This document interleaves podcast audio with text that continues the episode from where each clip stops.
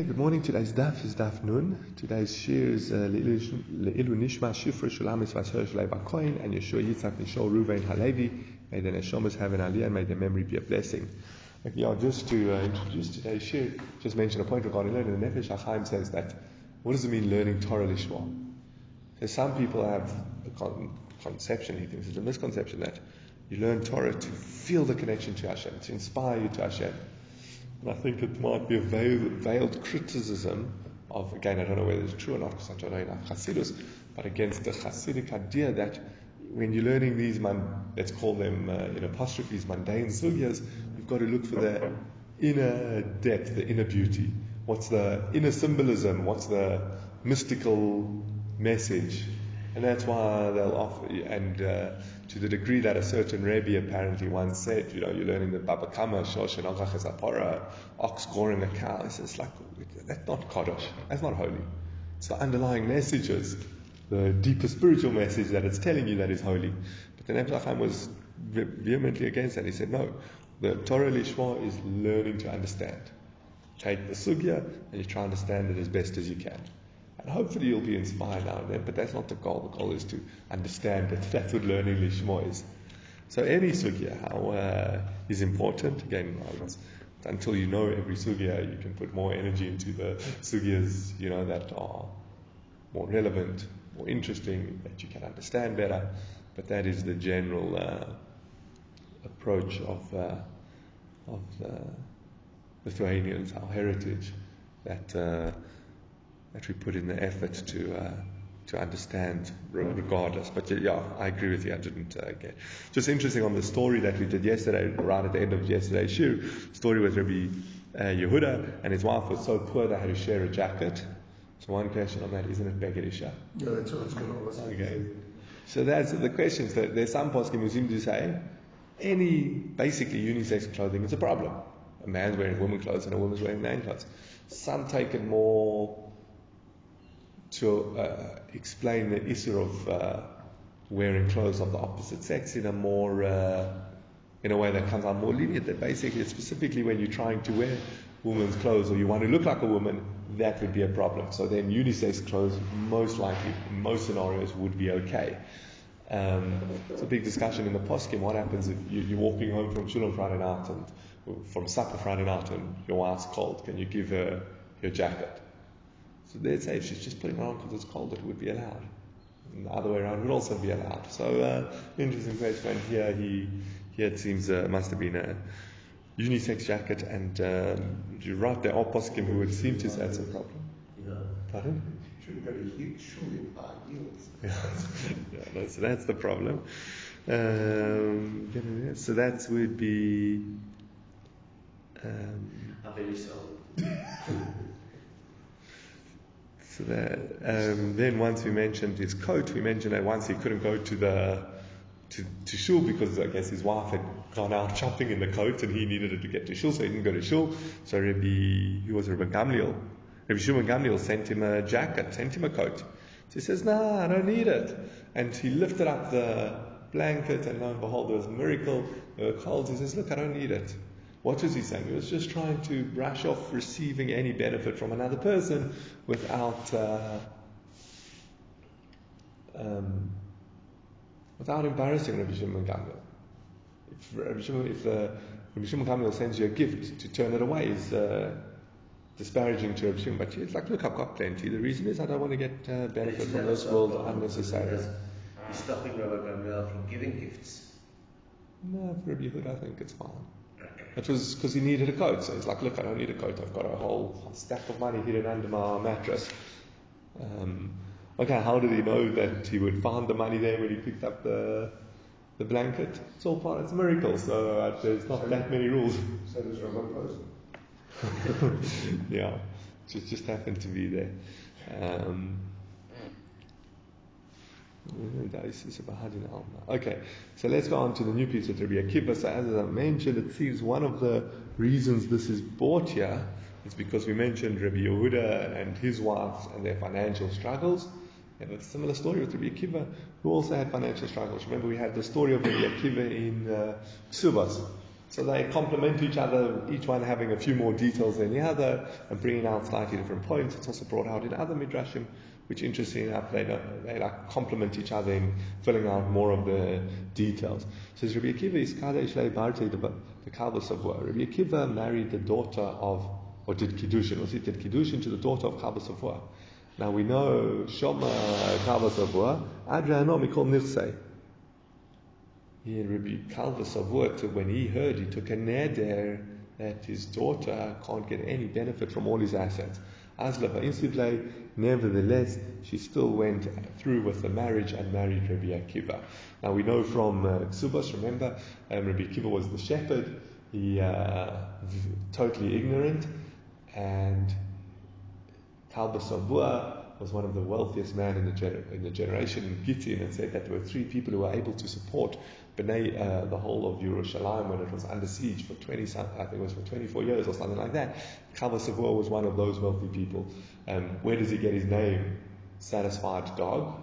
He says no, because when people would, when hungry people would go into his home, they would leave feeling as full as a dog. So that's where he got his nickname, Kalba. So he's impressively wealthy. His daughter went and married the shepherd. Can you imagine? Never mind a shepherd. Uh, a uh, an educated an uneducated, an ignoramus, uh, and a convert. He was uh, on the lowest rungs of society in uh, every possible way.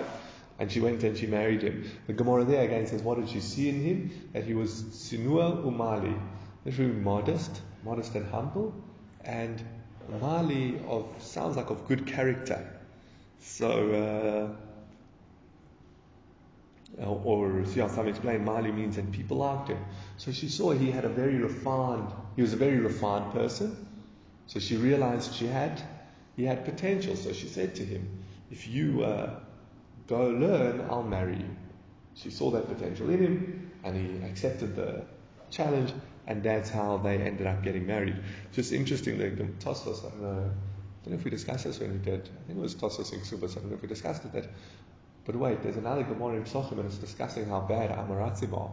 Says Rabbi Akiva says, you know, ah, when I was at ah, my one of my greatest desires was to bite bite off the head of the sages like a donkey.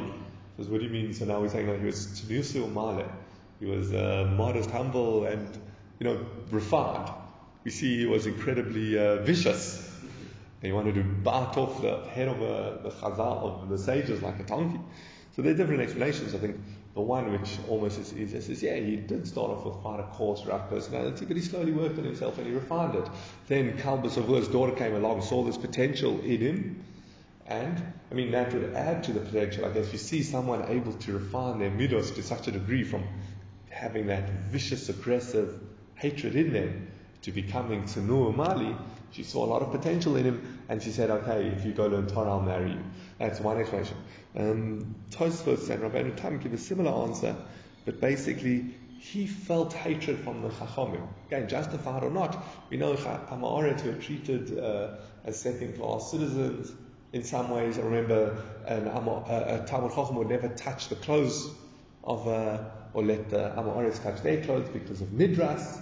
You view every Amoritz as if they're a midras. So he felt, seems, felt shamed. He felt lowly by them. So that that not so it wasn't that he hated them and wanted to bite them. He held he felt hated and gets rejected and condescended by Chazal, by, by the sages of that time, and therefore his his it like created in him feelings of wanting to just that that I guess that shame made him want to bite their heads off, but not because he was a bad person. Um, okay, so let's uh, that I just had to fill in a few lines. Um, carries on. Um, in winter, have they gone obey Tivna? They were so poor that they were sleeping on straw. And have they come manakit lay Tivna min mazyan? And he was pulling straw out of her hair. And Omar lei have I li ramin ramina lecho Yerushalayim dehava. You know, if only I could, I would buy you a, a, golden Jerusalem, which is a fancy tiara sort of piece of jewelry. So says, instead of picking out the straw from your beautiful hair, I wish I could uh, adorn it with this very expensive, very fancy tiara. Um,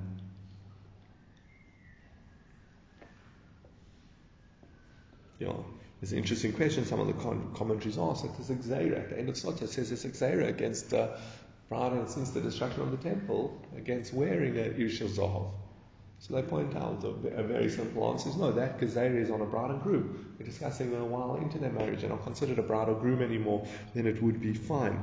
And others say that no, Rabbi Akiva lived both before and after. We know Rabbi Akiva lived after the Khurban, but he says he also lived a bit before the Khurban. He was at the time when the Beis Hamikdash was still built, and that's when he got married, and that's when he offered it.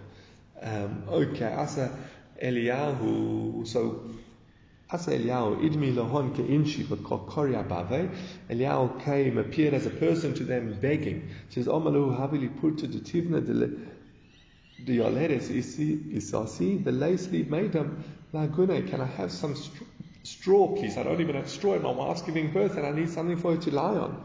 So, Omalei Rabbi Akiva intisi, chati gabra da afilu tivna lo yislei. Look how, um, says, look, there are people who are so less fortunate than us. It seems again, many people find, um, I don't think they, they don't find it consoling in the, that other people are suffering, but just knowing that it could be worse, many people find uh, consoling, and that's what he was telling his wife. Interesting enough, they asked, how could Eliyahu not be laugh? Coming and saying, uh, my wife's giving birth, I need some straw. He says, no, for Shalom Bayis, we know you're allowed to laugh. Because again, here the financial difficulty that she's going under, and Rabbi Akiva is struggling, and they're suffering, they're sleeping on sleeping on uh, in a haystack. Then uh, that uh, um, Eliyahu knew to show them the lesson that uh, that uh, to appreciate what they have and help their marriage would be would you allow life for that. Um, Omrele, so she said to him, Zil Havu Beirav time to go to yeshiva. We've had our uh, year of celebration since we got married, however long it was. Time to go to yeshiva. So I was on Tati Shrim, Kamed the Rebbe Lezer, Rebbe Yeshua. He went and he learned for 12 years before Rebbe Lezer and Rebbe Yeshua. Um, it's brought in uh, Yerushalmi that they made money by him collecting and selling wood, and she would sell her hair for wigs. Um, but uh, they eked out a living while he was in yeshiva. The Mishnah Tati sorry Shim Beisa. After 12 years, he was returning home, and Shamamina Achure Beisa the Chad Risha and he heard from when he was coming around the corner, he heard from the back of the house that an evil person was saying to his wife, Shapir Ovid Avucha. Your father put you, banned you from his property, it was worthwhile.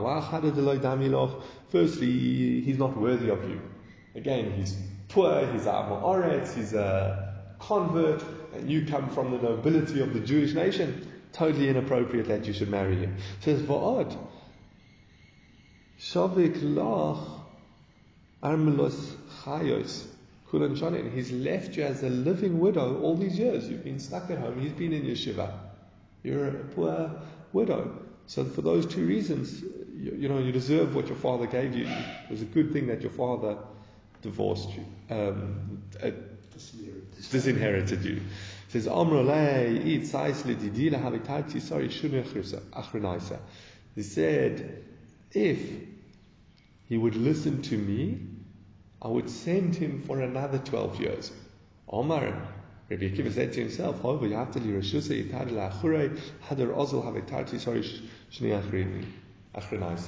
Says, ah, He's given permission. He turned around, went straight back to the base of Midrash for another 12 years. Now, the, the famous um, Musar idea that they bring from here, I think uh, Chaim Shmulevitz says it the clearest, but I think a few say, is wait, he was just outside his house. He hadn't seen his wife for 12 years. Just stop in, say hi, have a cup of coffee, and then go back to the Beis Midrash. Why did he say, ah, I've got permission? He spins around and runs off. Um,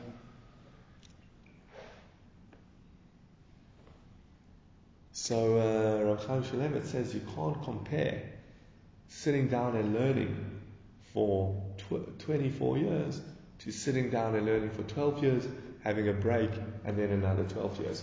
Obviously, in our lives, we wouldn't look at it as that extreme, but if you have the opportunity to sit down and learn for half an hour straight, much rather do that than 15 minutes now and 15 minutes later. And it would be the same thing in yeshiva, so you have the whole of morning you know, try not to interrupt it. Rather get a long stretch in, or get a few straight in yeshiva before you have to go do something.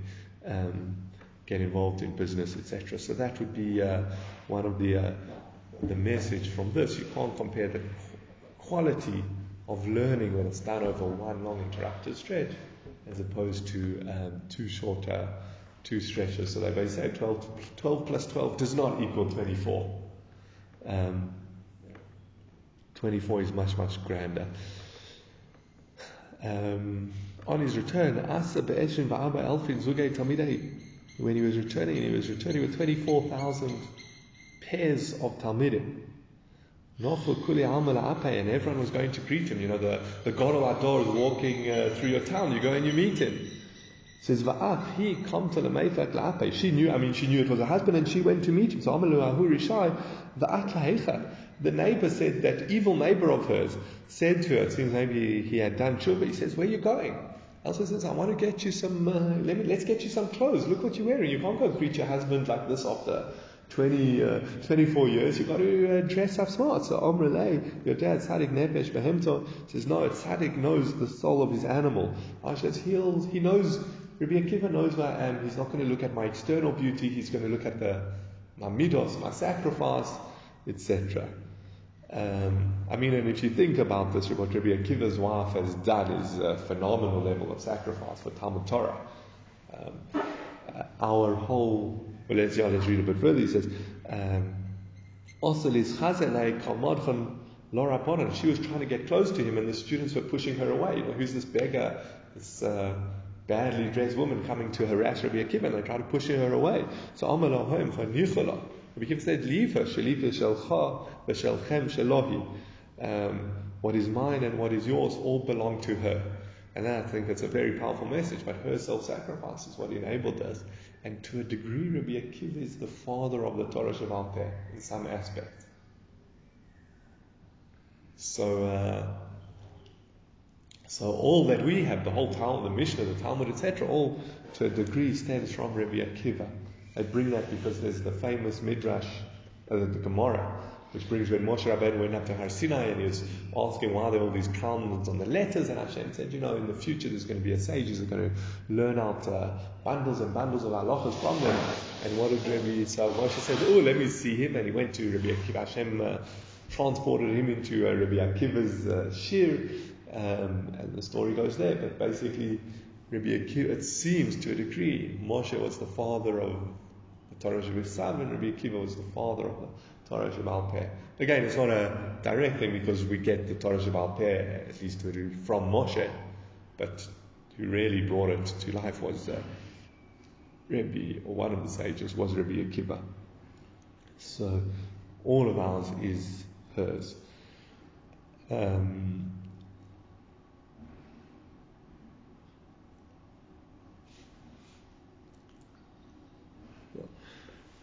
Shama there was a point I wanted to raise. Um, okay, let's go on. Um, Shama Kalba Savua, Ase Vishtir al Nidra, Vishtari Vishtari. Kalba Savua heard about the Gadol Ador coming to town. He went to meet him, again, not knowing that it was his son in law, and he wanted him to annul his neder and he allowed it, and then Rabbi Akiva and his wife were able to get benefit from Kalba Savua's assets. Just wanted to first, uh, some point out that Rabbi Akiva himself couldn't have annulled the neder because he's not Gavadover. He has a vested interest in, he can now finally have Safa at his father, and his wife can finally have Safa at her parents' house after 24 years. Um, so that's something to think about. And then another question they, um, they discuss here is, again, and this is very relevant to the Nedarim, we haven't done with you yet, but we have discussed the petach. Remember, you have to find an opening in the neder. Had you known X, would you have taken the neder? And that's what the Gemara elsewhere brings that. He said to him, had you known that you would become the Gadol Ador, a great Talmud Chacham, would you have taken the neder? And what did Talmud Savur say? Even if you had learned one Mishnah one halacha, I wouldn't have taken the neder. I mean, we see how low, how ignorant Rabbi Akiva was. But had he only known one, uh, one halacha, he would have, uh, I would not have taken the neder. But that's noilat. You're not a, the own, a Pesach, when you're finding an opening, you have to take it with something that at the time he took the neder would be a reason that he wouldn't have taken the neder. But here he's saying, at the time you're taking your neder, would you know that I would become a Talmud Chacham? So that's noila. That's a new thing that's in the world that you want to use to invalidate an old neder. You can't.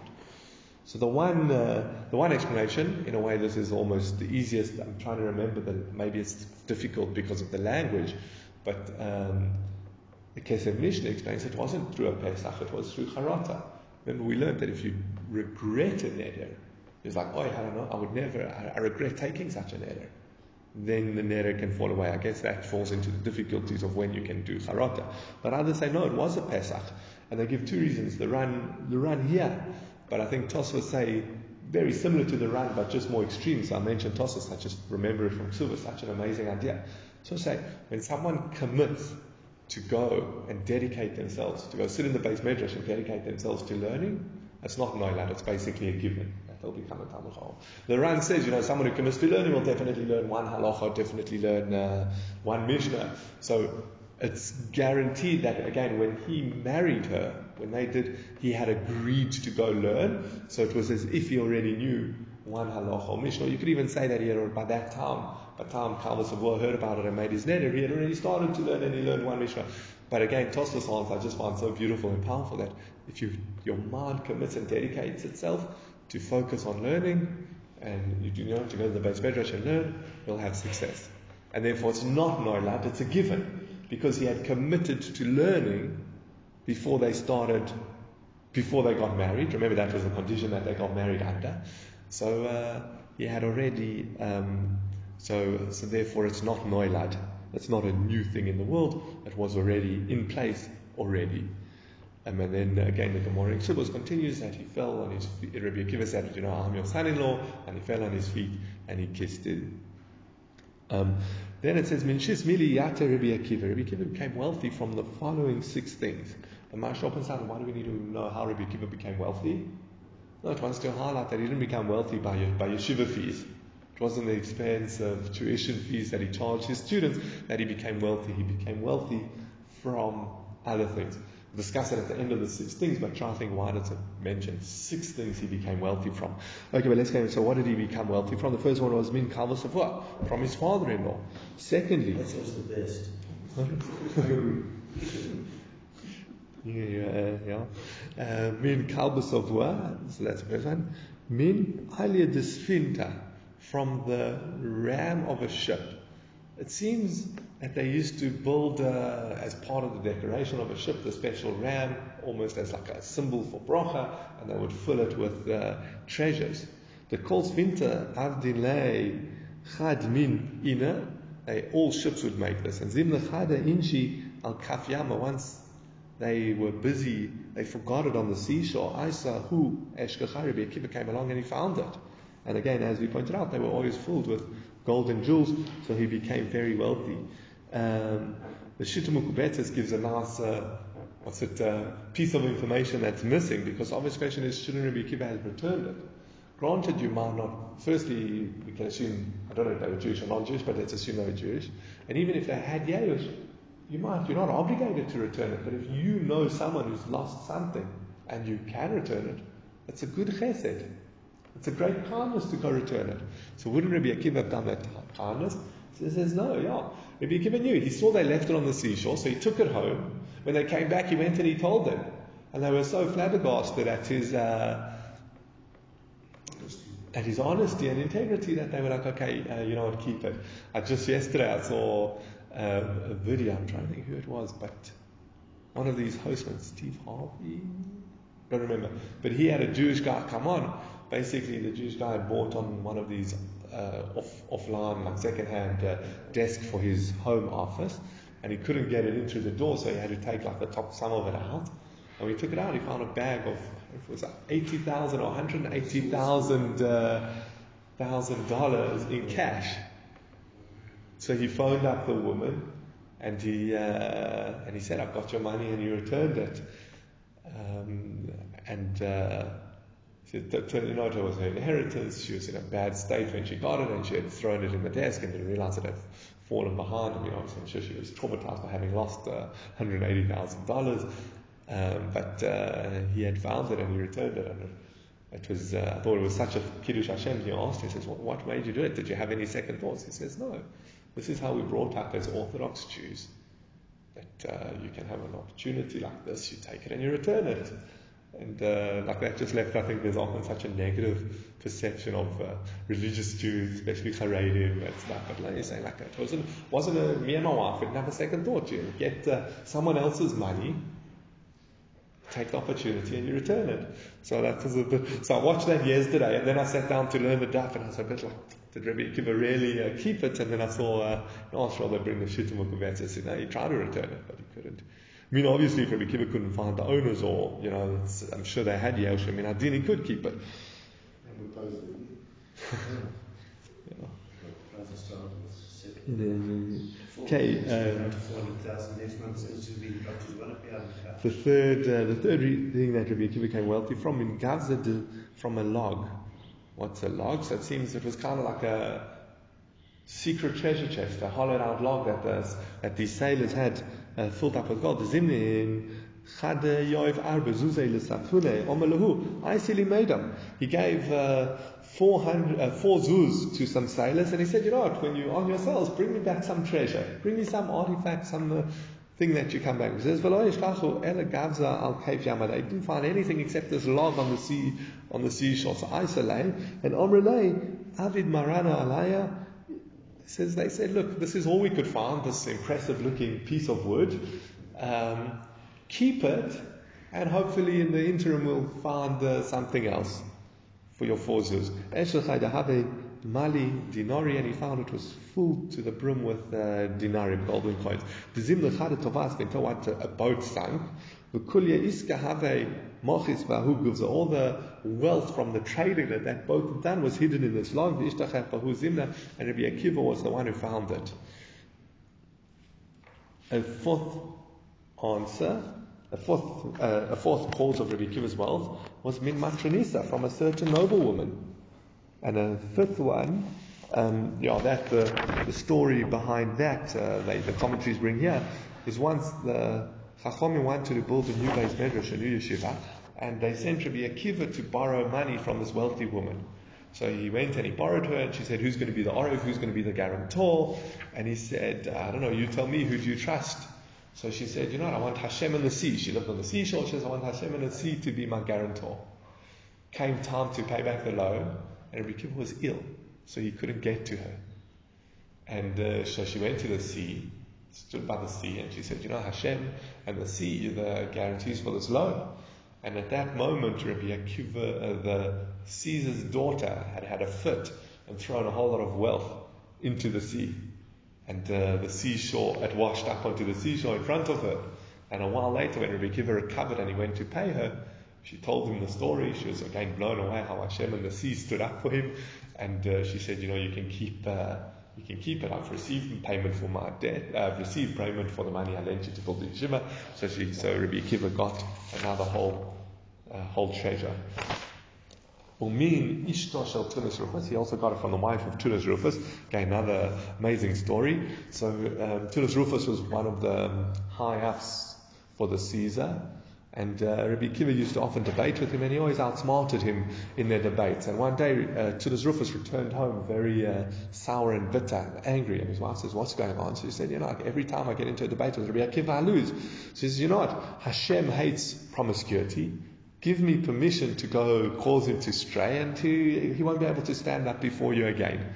So he gave her permission. She went to Rabbi Akiva, and he had a very strange reaction.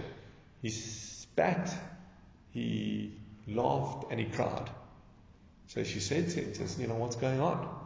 Rabbi Akiva. He had had some level of Ruach HaKodesh of what she was coming to do.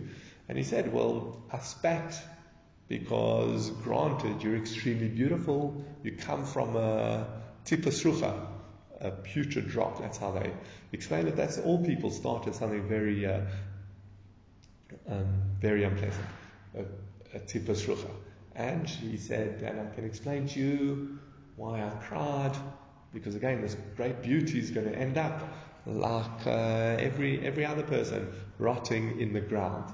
He says, and the third thing I can't tell you. What was the third thing? that The Gemara tells us is that he saw, that's why he laughed. He saw that uh, she would convert and he would end up marrying her. And that's basically what happened. She was so blown away with Rabbi Akiva and I guess his holiness, his piety, that he didn't even uh, fall into her trap.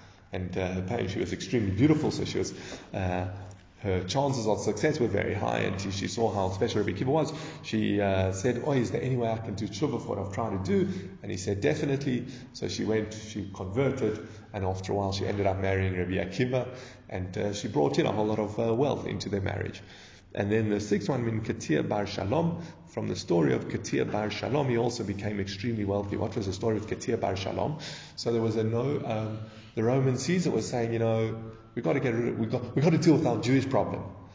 You know, what would happen if you have a, sounds to me like your foot, someone's uh, foot is gangrenous. Do you cut it off and let the rest of the body survive, or do you leave it there for them to suffer until it eats away at them? So everyone says, you know, you cut it off. And that's what we have to do with the Jewish problem. We have to uh, cut it away, get rid of all the Jews. So Katia Bar Shalom stood up and he says, no, there are two reasons why you can't do that. Firstly, trying to get rid of the Jews, it's like trying to get rid of the four directions. It's impossible. The Jews are part of this world. You're not going to, the Jews are, I mean, we, we know we're intrinsic to this world. It's not going to work. And then the second reason he said is, you also you're going to be called the lame, the lame, uh, the lame, the lame kingdom. You've cut out a nice chunk of your uh, what's it, citizens. You're going to be called the lame kingdom. So the Caesar said to him, uh, "You're right. Actually, what you made is a good point. But you know, if you outsmart this, the punishment for outsmarting the Caesar is now we have to put you to death. And when they were carrying him to put him to death, um, a certain noblewoman cried out again and, and said, "You know, you." dying on behalf of the Jews, and you're not going to get Olam Haba with them because you don't have a bris milah. So he somehow fell on himself and bit off his foreskin, so he had a bris milah so he could get Olam Haba with them. And when he was about to be executed, he shouted that he gives all his property and wealth to um, to Rabbi Akiva. So those are the things, six things that Rabbi Akiva became wealthy from. Um, like I mentioned, what's special about um, um six so one answer given is that uh, we know six is an allusion to the six Sidrei Mishnah, to Shas, and uh, Rabbi Akiva, as I thought, is the, the father of the Mishnah, is the father of Oral Torah. So it's a symbolism because of his dedication to the Mishnah. That's why he merited six sources of wealth. Okay, um, carrying on with cheers, travel safely. We'll see you next year. um, Rav Gamda Yahiv Dalet Zuzay Safune. Rav Gamda also once gave four zuz to his, to some sailors to bring him something back. Again, similar to what Rabbi Akiva did with those sailors, Rav Gamda also did. It says, they didn't really find anything they felt uh, worth of it. It says, Asule bohon kupa.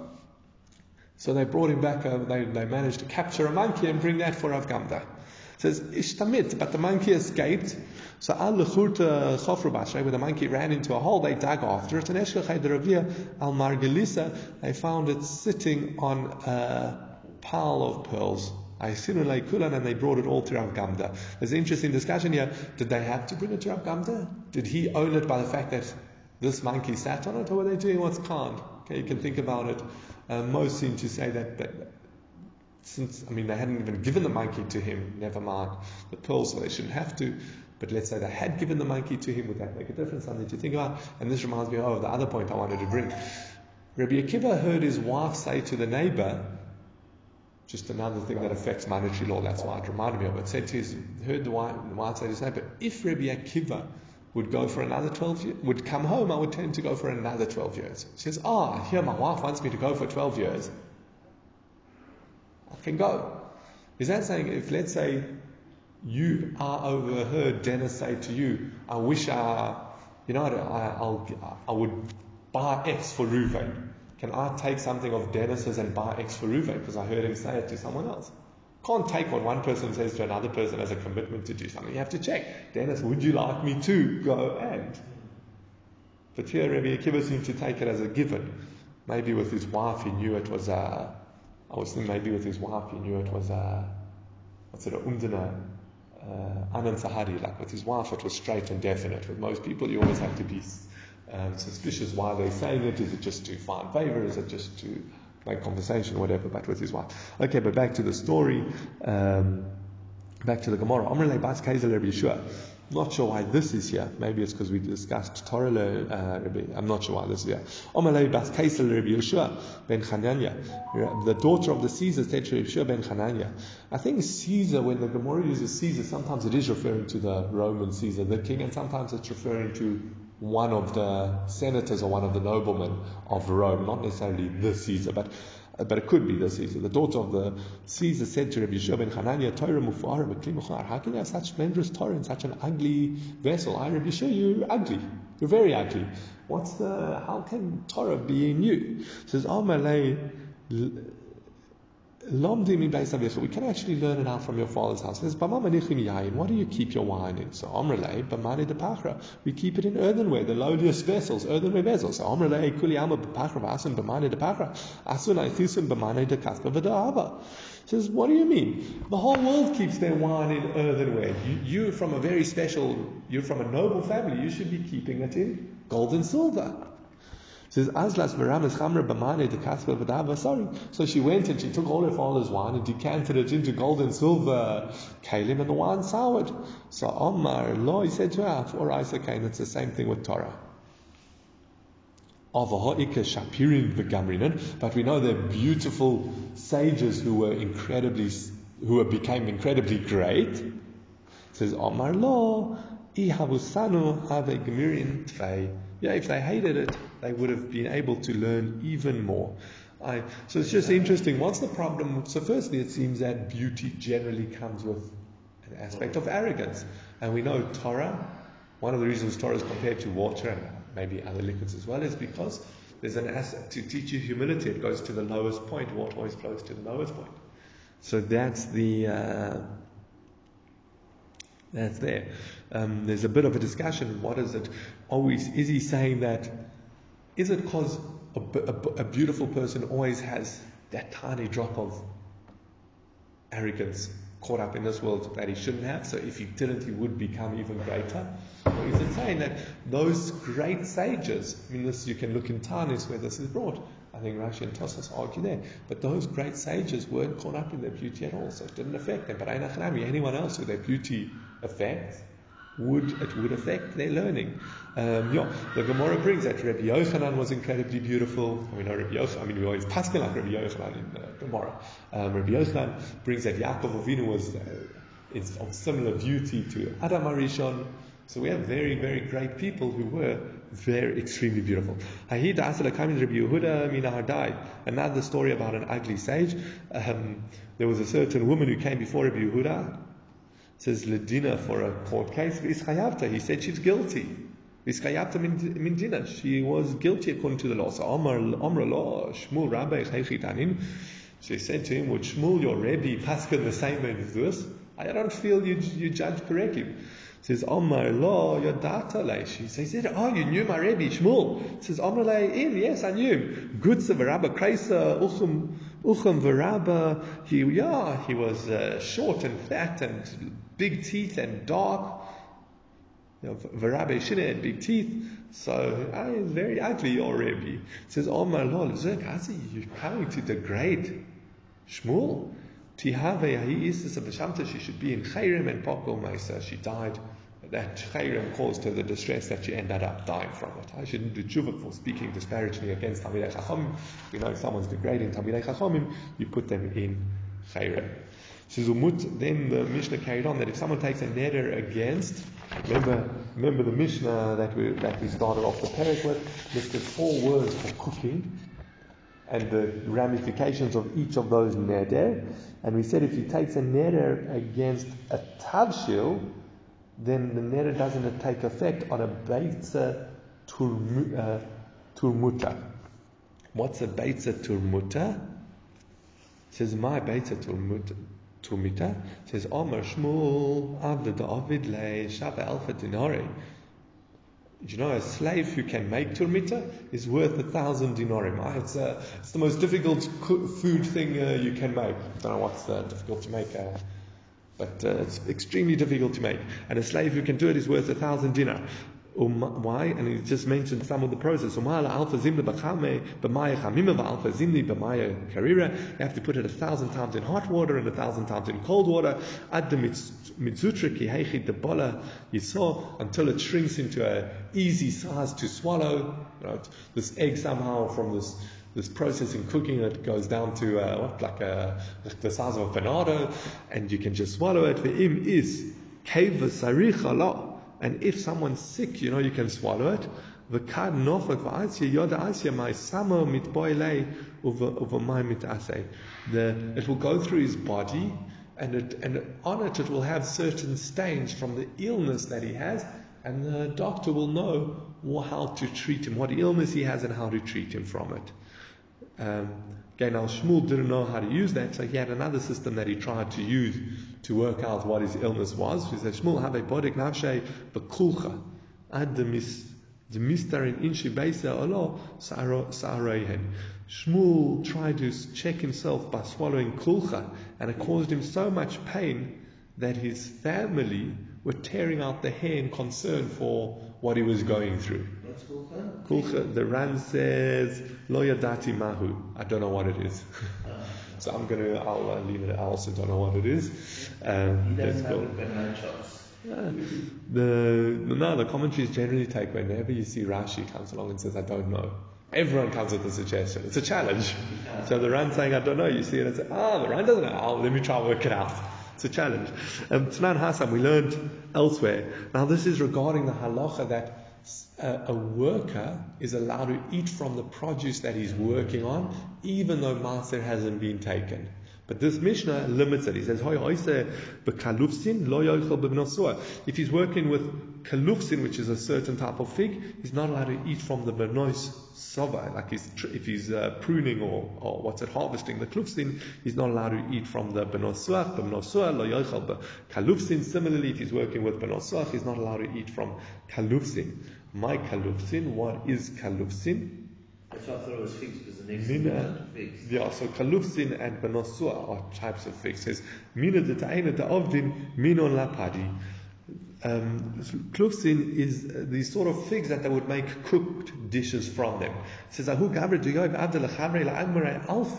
lapadi. There was a certain man who sent his slave to, to his friend to learn a thousand different ways of preparing these fig dishes. I so I mean phenomenal foodies to the nth degree. You know, every they, make it to be able to make a thousand different dishes from uh, fig dishes.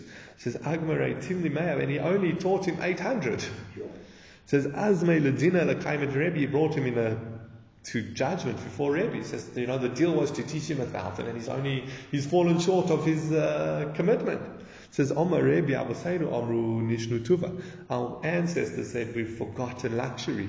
I, we saw such luxury like this, but we've forgotten about it. Says, Oh no, Afila Bayanenu, Lorienu, we've never even seen such luxury. Rebbe, Rebbe was blown away that th- these people were so caught up in their food and their luxuries um, and their luxuries and their delicacies that they could discuss making. Again, I think it is an exaggeration, but they could discuss hundreds and hundreds of ways of preparing these figs. Um, Rebbe yeah, so that's uh, comment on the luxurious lifestyle and the wealth of that certain people had. Um, it's interesting. Sadly, I think sometimes we also get caught up in that trap. You know, we, uh, I, uh, I don't, I think we're allowed to have nice food, and it's a mitzvah to enjoy your food and to have special food on Shabbos and Yom Tov.